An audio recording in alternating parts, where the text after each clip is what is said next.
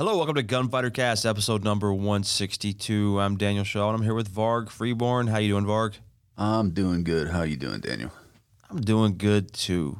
What are we going to talk about today? We're going to talk about functional fitness and what that means and how that pertains to the goals of the self-defense minded individual.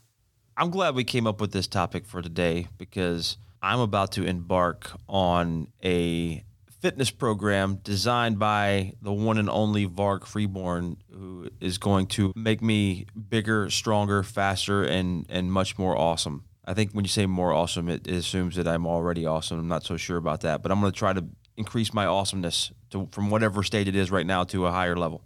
Absolutely, yeah. It's gonna be it's gonna be cool.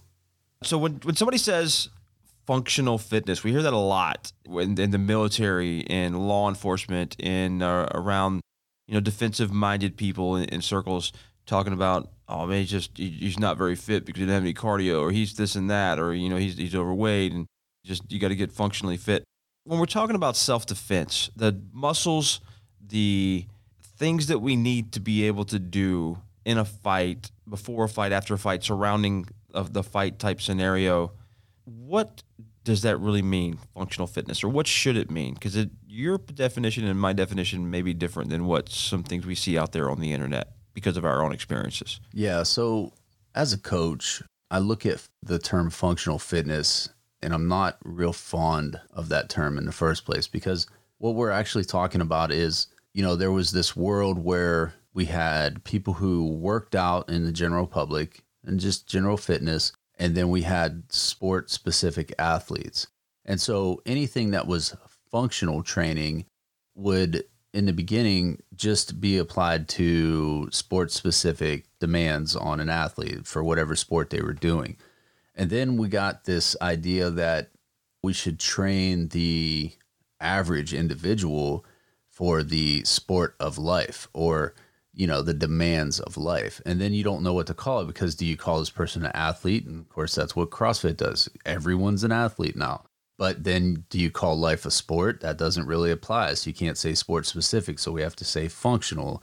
But in reality anything you do that has a goal that has an application in real movement and real tasks that you'll do in the course of your daily life or your work or your sport has a functional purpose to it. So it's fitness that should have the goal of increasing your capabilities within the likely demands of whatever job or sport or tasks you're going to face. So that's actually the way I look at it definition wise. And then in designing the program, we start there.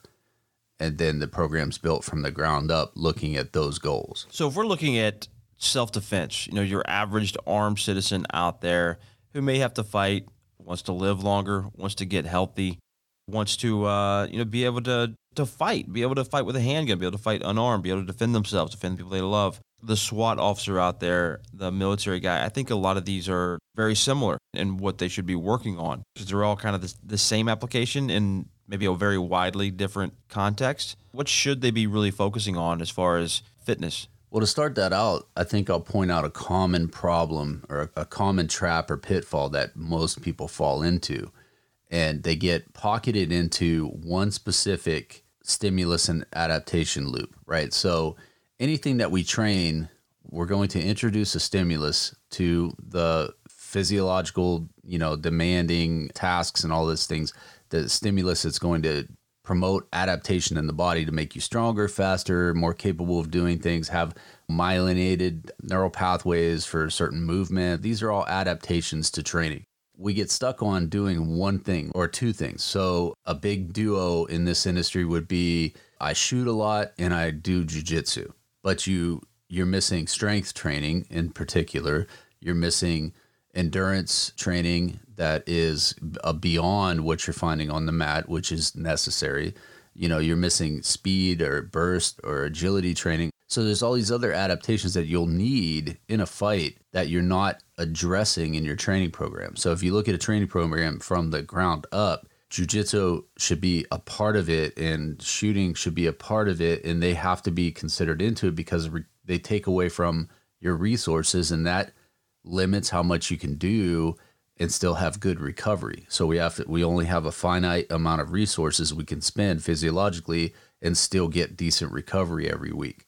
And we're not just running ourselves into the ground. So you spend a little bit here, a little bit there, a little bit there, and have a general training program. Another approach is you can take six weeks, eight weeks, or 12 weeks and just go hardcore strength program and then take that bigger, stronger chassis into an engine program and build your endurance and your cardio. And now you're bigger, stronger, can go longer and faster. And then you take that into skills training. And that makes a lot of sense to me. I prefer that method of training myself, but people don't have the patience to shut off the other stimulus, the other adaptations that they want just to build one aspect and then build another aspect and then uh, like building blocks put on top of that. So those are two different approaches that you can use. Well, with those cycles right there, you know, maybe you do the strength phase and the engine phase and all that, but you're not stopping doing those when you go into the skill building phase. You still have to do maintenance on those, right? And there's only a finite amount of time out there for each person, and depending on their lifestyle, if it's anything like me, you don't have a whole lot of time for much of anything other than something work related in most cases. How does somebody balance that? You know, the getting started in that because it seems like man, this is going to be a lot of work. You know, how could how could you dip your toe into this cycle training? Well, again, there's two approaches for that. You you can go through an experienced coach who knows both the art and science of programming and should have quite a bit of experience in tool sets outside of just one method. So, for example, you don't go to a CrossFit coach to learn how to be an overall great fighter and, and healthy human being. You don't go to a powerlifting coach to learn how to be a great runner, right? So, someone that's going to coach GPP, general, you know, fitness, uh, physical preparedness, that is someone that's going to have a broad set of skill sets and a coach that has experience in multiple methods so that they can apply multiple methods to you and periodize them and program them in sequences that's going to benefit you without losing too much sacrifice in one aspect or the other while you're building other ones up. So sometimes you do. If I put someone into a strength phase, you're going to get slower on your runs. You're going to get slower and you're going to get less winded when you do more cardio, but you're going to be less strong, right? So, like, you're going to trade something off all the time. But then when we hit the maintenance phase, when we're at the strength level, we're at the chassis level foundation that we want to be at, then you go into a maintenance phase and you begin to bring all those levels up as much as you can. Balancing that, how do you balance that? Without a coach, you just have to listen to your body and understand that, you know, fatigue and recovery are the most important parts of those cycles. And if you don't have recovery built in, then you're not going to have any progress whatsoever. So once you have that done, then you just look at how much am I doing of each thing? Am I getting slower on my run? So I need to pick that up, but you have to drop something else down. When you're at a, a work capacity level that you feel like, man, I'm working really hard, but I feel good throughout my days, that's a level you want to stay at. We always tell people that you work out to feel good, you don't work out to feel terrible. And so if you're going in and just crushing yourself every day and every day you wake up and you just you're sore and you're dragging and you you feel tired but you your bravado and and your discipline is super strong so you push yourself into the gym what are you accomplishing if somebody It's not very sustainable. No and if somebody if you're training to like defend yourself if somebody gets a hold of you on any given day they're just going to wipe the floor with you because you're worthless like you've spent yourself you don't want to work out to that level every day. If that's what you're training for is to be ready to defend yourself, then why put yourself out on the street as a wet rag every day because you've spent yourself in the gym? So let's break this down fight wise and see if we find any any common factors among the different types of fight we should get into as far as as far as muscle groups and things to work on and where we should be strong, where we should be fit. Now, obviously, it'd be easy to throw a whole you know blanket statement over this and say you know your whole body should be stronger, faster, more endurance. You should have good cardio, all this stuff. But when we're talking about years ago, you know I'm not a huge guy, and uh, I've I've tried to get big a few times in my life, and, and I've tried a, a, lot of different techniques from from people who had a lot of size and, and worked out really hard and and they seemed like they knew what they were doing. And I would listen to them and I would do what they say for like six months, and and I end up gaining like five pounds over six months, and just like this is not worth the work and the money and the crap that I'm drinking and everything else to the supplements and everything I'm taking. Like I'm not getting enough ROI on this thing, so it doesn't make sense. So I end up stopping. But I've always worked hard on having strong legs and really good grip strength, and I've always had very strong legs and grip strength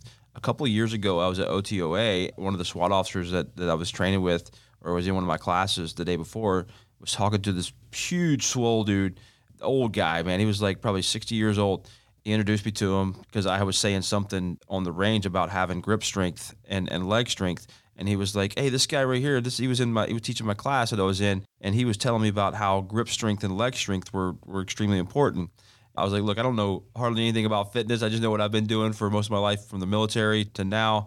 I was like, but those things have served me. He's like, no, it's the same thing I talk about in my SWAT PT or whatever. He teaches a class for, for law enforcement all over the country and stuff for, for fitness for, for SWAT guys and, and police officers and, and military folks and things like that. And he was like, grip strength and leg strength are incredibly, uh, are one of the most important things for you to have out there in a fight. So I find that those come across for me, whether I'm in a, a fight where it's unarmed or I'm using a handgun or I'm using a rifle, you know, training, whatever I'm doing, the grip strength and leg strength are incredibly important. There's always something that I'm doing that's using those two things. And I find that I'll have this huge muscle dude that's been in the gym picking up heavy stuff and putting it down for like ever. And he'll have some kind of problem with his rifle, and I'll go fix it in no time because I have more grip strength than this monster of a guy here on the range it's pretty strange. It happens to me so often, like almost every single class. Why is that? Why why is the leg and the, uh, grip strength so important? Well, first of all, I agree with that, but I would just add posture. For me, my big triad is posture, legs, and grip. It's because that's your foundation of everything. Everything that you do in a fight comes from your legs and your posture.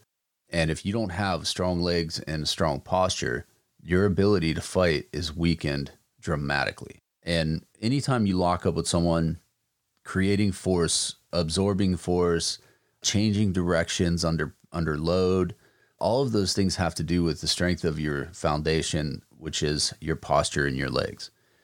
And then getting a hold of someone and actually grappling, a lot of that is grip strength. The ability to, you know, wrist tie someone or arm drag somebody or be able to get subject under control with any of the number of control tactics that are taught in police academies and things like that.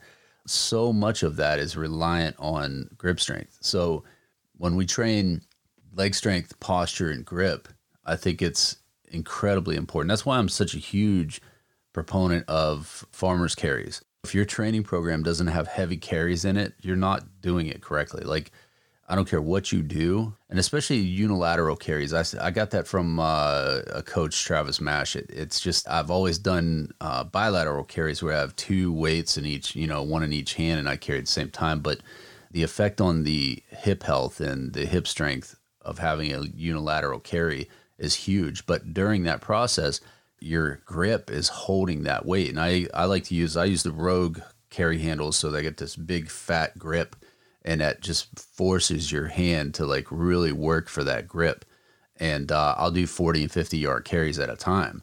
So I'll do like four sets of 40 or 50 yard carries, and it's your posture, your legs, and your grip all getting hit at the same time. And it's just phenomenal, you know, for functional training. It really does a lot. That and any type of barbell movement that is based on posture, you know, and those things are are going to transfer over to fighting huge. I think that anyone that spends like all their time in the gym on the mat on their back you know doing jujitsu and they're not strength training and doing carries and, and doing barbell movements you're doing a huge disservice to yourself.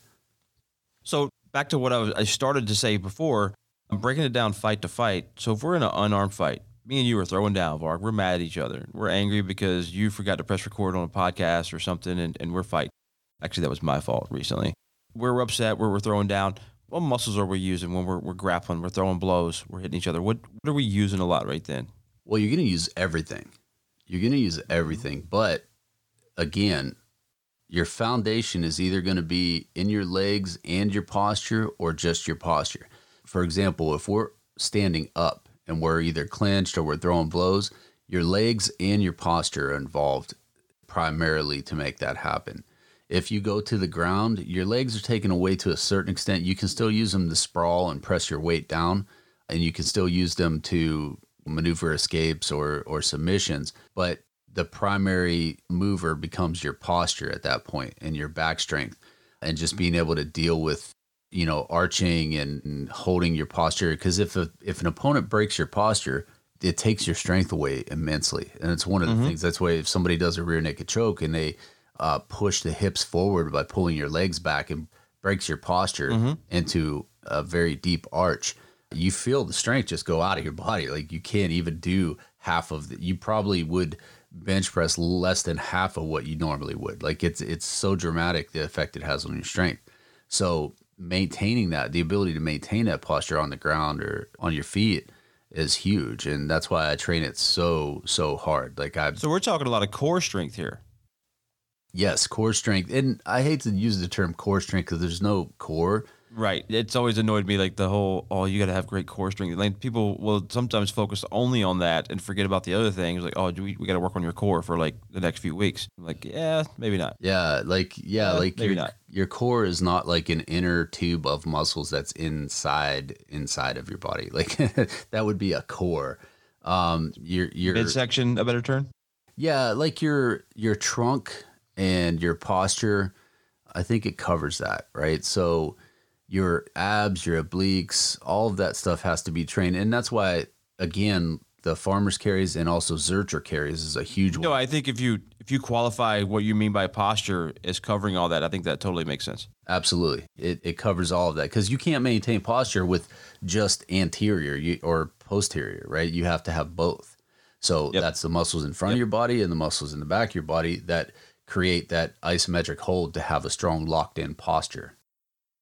Every drill that I do on the range that I've done for the past 20 some years of my life, I can turn into an exercise. And it is a fight preparedness, fight like drill that is a workout, that is an exercise. And that's all rifle stuff. Take the same thing from handgun and take the same thing from from unarmed stuff and turn them all into specific exercises that work a variety of things that would be used in a fight or would very likely be used in a fight. Absolutely that's what you need to do if you want to build a functional program. And you need to take what specific things that you would like to do and build those into your program. Now, here's a, a concept that I wrote about this in my book, and it's one of the deep concepts that I've, you know, I've been a fitness coach for 15 years and been in gyms for 25 years. So developing this concept has been very, it's a very involved process. But when I say that technique that you truly own is only gained through skill conditioning. What I mean is exactly that. Like you take the skills that you're going to use and you repeat them in such a manner that you in, incite the body into adaptation, right? You you push yourself so much through repetition or volume or intensity that you're actually not only myelinating those neural pathways and developing that skill movement correctly, but you're also developing the cardio and the anaerobic endurance and the muscular uh, ability to, to apply strength into the movement. Like you're developing all of those so that when you do perform the technique later, you've truly earned it and own it. It's not something that you were just taught and you practice a couple times, but you've done. It's like if you take someone who's boxing, you go into a boxing gym. If you went to a boxing gym and treated it like people treat gun training. You wouldn't be a very good boxer because you go on a range, even if you're a once a week person, you go on a range and you do some slow repetitions and some fast repetitions of punches and maybe some head bobbing and weaving, right? You do it and then you go away and you don't do it for a while. You know, and it's just something you do like once every two weeks or and then every couple months you go and get some more coaching, right? Whereas if you take a boxer that somebody that's fairly new wants to learn how to box, the coach is going to throw them on the bags and you're going to work on that bag nonstop until your arms fall off. And then the coach is going to make you pick your arms back up, stick them back on your body, and keep hitting the bag some more. And that's how it's going to go for three, four, five, six months before they even pay attention to you. Because at that point you've proven number one that you're willing to work for it and you're worth the coaching time, and number two, by then you your your body is starting to move in a way that it understands leverage and where it's at in space and all that stuff that happens. Proprioceptive awareness and kinesthetic awareness happens as you start to develop and your body understands like how to shift pressure and how to shift weight from foot to foot you only develop those awarenesses through repetition repetition repetition. And so we're talking about millions of reps right? Of how many times you would hit the bag as compared to thousands of reps with you know gun training.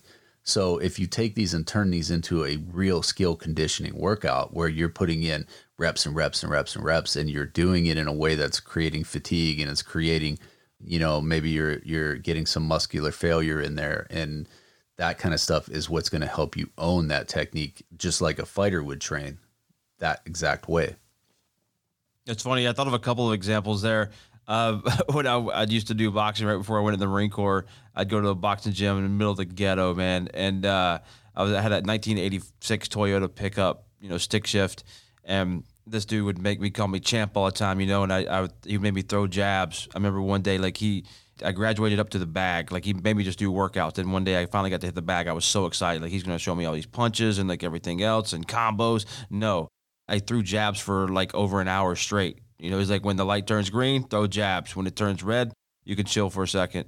It didn't stay red long. So I threw jabs so much. I get back in my truck to leave after I thank him for killing me. And I get my car, my truck, put it in reverse, hit the clutch. My left arm just doesn't work. Get is done. It does not work at all. So I'm trying to run the wheel with my right hand, drive with my knee, but then I can't hit the accelerator. Then I got to switch knees, and I got to hit the clutch to change gears. And I'm just like grinding gears, trying to drive home just because I only have one hand and it doesn't work and I didn't have a good technique for driving my car. But man, I got better at my jab. I missed that though. That, that was that was a, a good feeling. it's a it's a fond memory. Two nights ago, I'm watching a video on my phone. There's a Marine drill instructor yelling at this poor little junior RTC guy. These guys wanted a taste of like Marine recruit training, and my wife hears me, hears a video. She's, she's like, "What are you watching?" I was like, "This drill instructor is destroying this poor JROTC guy." He was going from order arms, where the rifle is down by his right side, and he brings it up to port arms to the muscles up to by his left shoulder, and he switches hands. It's just a, a basic, you know, close order drill movement that people out there listening may be familiar with. Some of them. He was screwing it up, so this drill instructor was just destroying him on it. So uh, this drill instructor was content, and I've seen it's happened to me many times in my life, and I've seen it when I was working at Parris Island and when I was going through Parris Island through recruit training, and it's a technique that I use many times when people were doing things wrong. Again, you know, do it again right now. Do it again right now do it again. Like this drill instructor was there for like six minutes, just having this guy. As soon as he got to port arm, back to order arm, back to port arm, back to order arm for like ever, and just totally content, yelling the whole time. And the kid's like, "Aye sir," every time. He dressed that thing up. They got to the point where he was at muscle failure, you know, of just lifting that rifle up. He was done. It didn't look like it was that hard, but if you just, if anybody out there listening, if you stick your index finger out right now and you lift that up and then you put it down, or two fingers and you want to do flutter kicks with your fingers, one finger up, alternating like scissors back and forth. I have experienced this in my life with a drill instructor yelling at me to do flutter kicks with my fingers to where my hand reaches muscle failure. I don't care what it is that you're doing, how simple it is the first time you do it. If you do anything enough times in sequence, in repetition, without stopping, your muscles are going to want to stop working. And you're going to be really good at that later. It works. It's interesting that what you said, though, about if we took handgun training and trained like boxers, or if we we wanted to be a boxer, but we took what we do in defensive training to boxing and just did it rarely, kind of like a lot of us do with with firearms. I totally agree, and uh, thinking about it like that is, I mean, how proficient are we, and how proficient could we really be if we really trained like boxers? and we train with handguns in that way or self defense in that way. However, your capability is right now, there's some guys out there on YouTube and on Instagram who are really good, and they're going to wake up today and train like boxers, and then tomorrow, and then the next day. And some of us that can't do that every day, you know, we're, we're pretty good. We're better than people who don't train. But there's somebody else out there that is training like a boxer. You know, who's going to win when we meet? Yeah, if you take take a pistol drill where you are standing and you in a very hurried fashion drop to prone get in position and take a shot. That's something that you can do several times on the range, but rarely, I don't know if I've ever seen anyone go out and take even if it's an unloaded handgun and you dry fire, which is probably recommended if you're going to reach mus- muscular fatigue, let's do 10 reps per side, four sets of that, right? So you're going to do 40 drops per side, right? Per side. So talking about 80 drops. If you really did that, if you sat there and, you know, and you got it's kind of like that's more functional than doing a bunch of burpees and box jumps, right? And you're going to get it directly gonna- applies. yeah, it directly applies what you're doing. You drop it into position, snap a dry fire, back up, rack it, drop into position on the other side, snap a dry fire, back up, rack it, and go as fast as you can, doing it properly, doing it correctly, changing levels correctly, not breaking your posture, not having terrible form and putting yourself in, you know, bad positions where you could be knocked over with a gust of wind, maintaining stability and mobility and strength throughout the movement, always having yourself positioned in, you know, a strong position. That's serious rep building right there. Yes, it is. I've done similar workouts like that before in my life, whether it's in my garage or out on the ground somewhere. There's uh, some drills that I do in class that are designed to get people to understand that there should be a sense of urgency in changing levels and using cover and using different positions, fighting around cover. And as we build up to that, we do a lot of reps of some things that are, I mean, legs are worn out. People are getting cramps. People are they're getting a little wobbly when they get back to standing position because their thighs are burning so much. They got definitely some serious muscular fatigue from changing levels. And these people every single time, I almost like apologize. I'm like, look, I know that sucked. They're like, dude, that was awesome. Like, and we didn't really even do anything cool. We were just like changing positions and shooting, but we're doing it very rapidly and over and over and over again. And then when they see how that builds back into use of cover and fighting around cover and moving from position to position and being explosive, they're like, yes, I get it. That totally makes sense. And if I wasn't so tired from doing that before, I think I'd be a heck of a lot faster at it. Definitely agree. Of course you do. All right, a lot of good stuff. So if somebody's out there listening in podcast world and they're like, you know what, this stuff sounds pretty cool. I'll do some exercises like that. You know what, and I like to shoot guns and train for fighting and all that stuff. I do want to be well rounded, if you will. What's some good resources for people out there? You know, they can go to a gym, they can go get a trainer. Uh, not all trainers are created equal. Varg, did I ever tell you about my my YMCA trainer that I, when I signed up for the YMCA a, a year or so ago that I, I got a uh, a free three meetings with a with a personal trainer? Did I tell you about that? No, but I can only imagine. Awesome. All right, so I- I'll tell it now. Even if I if you said yes, I was still going to tell the listeners.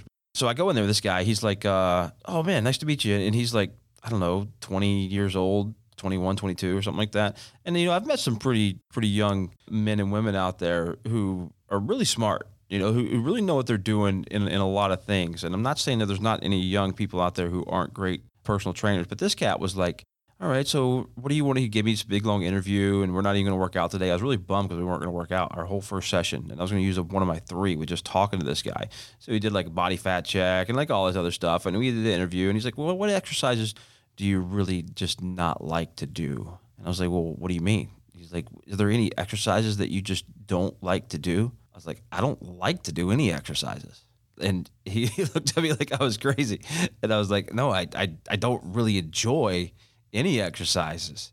And he was like, "Well, why are you here?" I'm like, "Because I do all kind of stuff that I need to do that I don't love to do, but it's something that I that I need to do, and I, I understand I need to do it. I, I make myself do things I don't like to do all the time. Like this is that's why I'm here."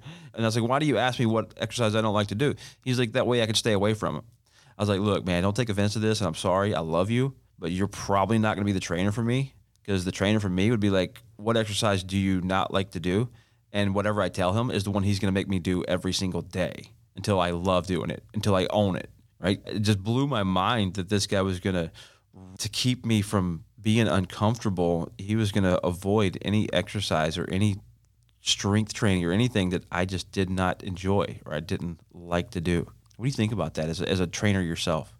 I think both approaches are weird, but I get what you're saying for sure. Like if avoidance of what is uncomfortable is your trainer's, you know, main method, that's probably not a very good.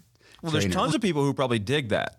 That's just not for me. I want to I want to conquer everything that I suck at. You're not going to have adaptations without without challenging the body and challenging the mind.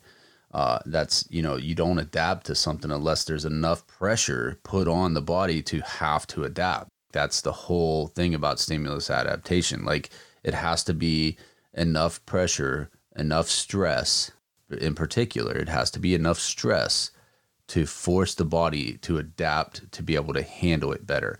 And if you don't do those things, it's there is no adaptation and then there's no change. That's why you see people who go to work out and you're like, How long you been doing this? And they're like, Oh, I've been here like four years. And it's like, you don't really look like you've had a lot of progress. And and, and I'm not being mean, but I'm just saying, like, are you really getting the ROI on your time? You know, because it doesn't seem like you're challenging and causing enough stress to create the adaptations, the changes that you want. And so there's that balance there, right? And so a properly periodized program is going to look at, you know, ways to do that, but then not overstress you and not cost too much of sacrifice in the other qualities and the characteristics physically that you want to have too. So that's where people need to go. They need to look for a coach that's able to talk that language of periodization and recovery and not sacrificing too much of one thing to gain in another thing and understanding that all of these different adaptations, these different characteristics need to be balanced together. And if they can speak that language off the start, then that's probably a good start. If they can't and they're saying things like, well, let's avoid the things you don't like, then that means they just want you to be happy and keep paying them money and you can be happy and they can be happy and everybody's going to be happy, right? But you're not going to get adaptations and change with a program like that. So, if we take the idea of what we do in firearms training, you know, anybody out there who's taken a class, whether it's firearms or if it's, you know, Brazilian Jiu Jitsu, whatever it is, with a good instructor, they likely understand the value of good training with a professional trainer, somebody who knows what they're doing, not somebody who who got a certificate online or or you know just like insta famous, but like a legit person who when you get to this person, you will recognize, wow, that was good training. This person knows what they're doing. And I know it. Every time I start to undertake something new, you know, I go to a trainer. Like I, I, started playing golf again, and before I swung my first club again, I went to a golf pro. That's that's kind of a lie. I went and played like one game with my uncle. I went to a golf pro to, to fix me because I value a professional who does what it is that I want to do every single day to evaluate me and get me on the right path before I start creating bad habits and I screw something up or I get injured or something like that. So anytime I jump into something new, I will find some formal instruction for it and and try to learn how to do it because I, you'll learn so much more and you'll learn things you didn't even know you needed to learn. So if we apply that same attitude to fitness, which I don't think a lot of us do, I know I don't, and I, I know a lot of my friends don't, people that I and acquaintance people that I know don't. They just will watch something online or they'll read something and they'll go do this workout thing. So they're not actually getting anybody with a tailored program for them for whatever their goals are. They're just kind of going at it alone, kind of like if they were just training with a handgun based on what they saw on YouTube you're going to get results, but you're not going to get the great results and you're not going to get the whole ROI that you could be getting if you'd went to a professional, somebody who does it for a living. So I say all that just to hand something over to you, Varg, to say, you know, as a professional and the, the person who knows the most about this and is the most available in doing this for people, for people that I care about, I've, I've turned a few people on to you, people that I care a lot about that are, you know, close to me in my life. I'm like, hey, Varg can really help you out and reach these goals that you want. So where can people find you if they're interested in, in getting a professional to help them out and doing some remote stuff with you, which will be a lot more beneficial than just reading and going on YouTube? Uh, they can find me on my website, and of course that's vargfreeborn.com, and it's it's pretty easy. I got some programs laid out there. The biggest thing that I that I want to say is that look for a coach that speaks the language. Don't look for a coach that has the presentation in the show because that's I, I recently encountered a, a coach in, in quotations there that is like, yeah, I started in this fitness world in 2014, which is six years ago. So he's six years in the business and he's had one great coach and now he knows everything and he knows the best way to do things. And, you know, and the guy is of superior physical fitness and he looks phenomenal, right? So he's going to sell. He's going to sell based on how he looks, but his actual coaching knowledge is limited. He's been in one method and one system and probably under one primary coach and has only learned one way of doing things. And that person is going to be limited because they're probably I would guess genetically predisposed to be uh, you know physically awesome the way they are and some people just get the cards for genetics man and it's true like it, it is absolutely true some people are genetically predisposed to just respond to training phenomenally.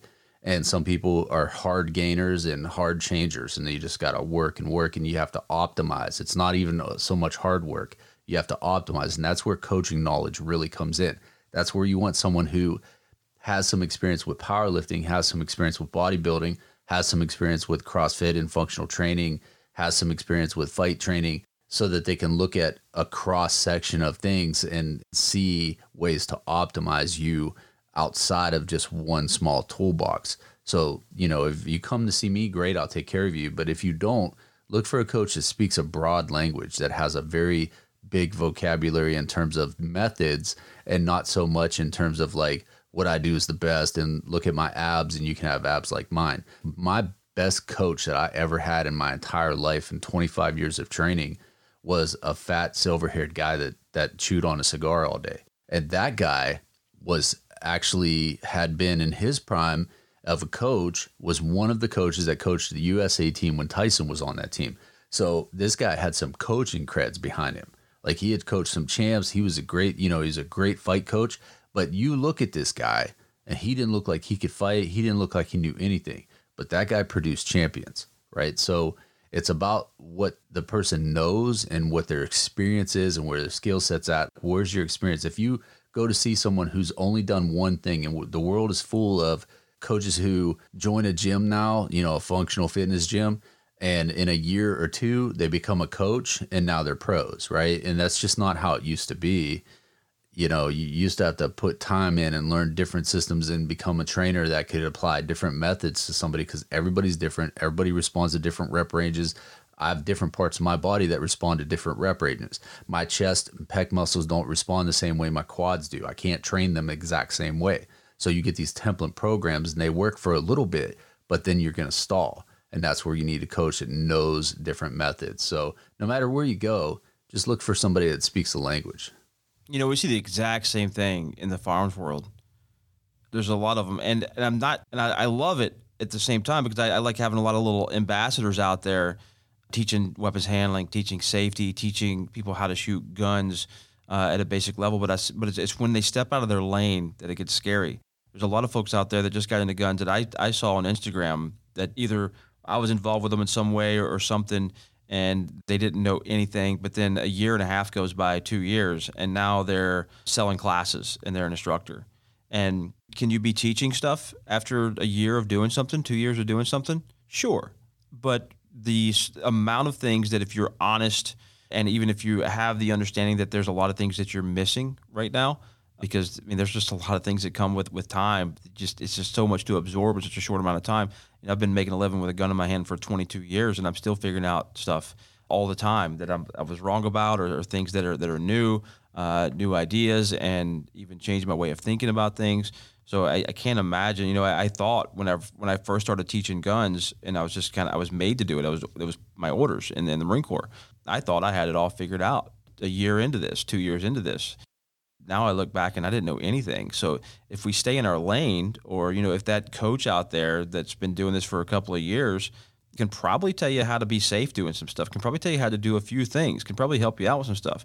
But going for them for full programming and for your full understanding of whether it's fitness or a defensive lifestyle and, and being the armed citizen that, that you should be, I'm not sure I'd go to that person who's who's pretty new for that. You know, maybe a little advice here and there uh, take some brand new shooters to them, kind of thing. But uh, that's about it, just depending on how their presentation is and if they stay in their lane or not. So that's something that I look for in any kind of trainer. Absolutely, I agree. And as a trainer, you want to try to get out there. It's like I have a a narrow lane of experience when it comes to fighting, and my experience happens to be very squarely in the criminal violence world.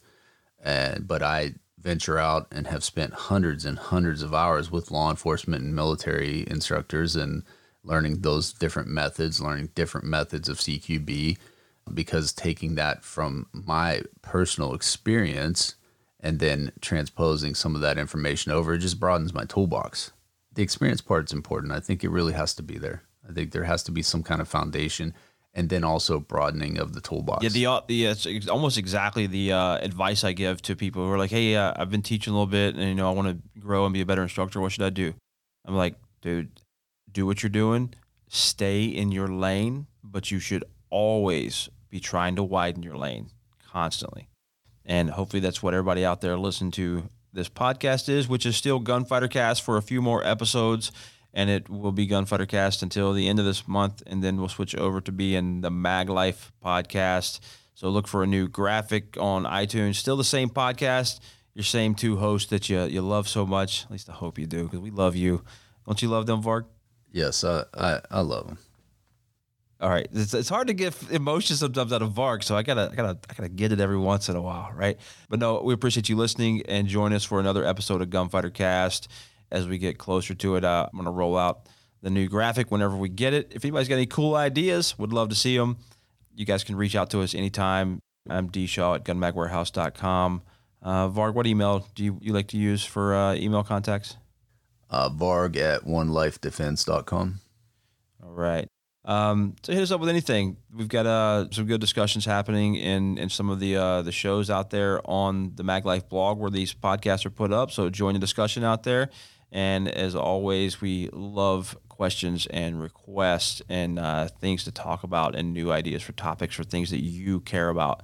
Uh, so those are always welcome. And if you do enjoy the show and you get something out of it every time you listen to it, or at least maybe once you got one thing out of it, that's fine. Go leave us a, a good five star review on iTunes or one of the other places out there. If you think that you're mad at us and you, you only want to leave a one star review or a four star, just go ahead and don't leave a review. I mean, five stars only, all right? Don't, don't do that to us. It's free, all right? You're welcome. Anyway, thanks for listening. And uh, until the next time, Gunfighter Cast out.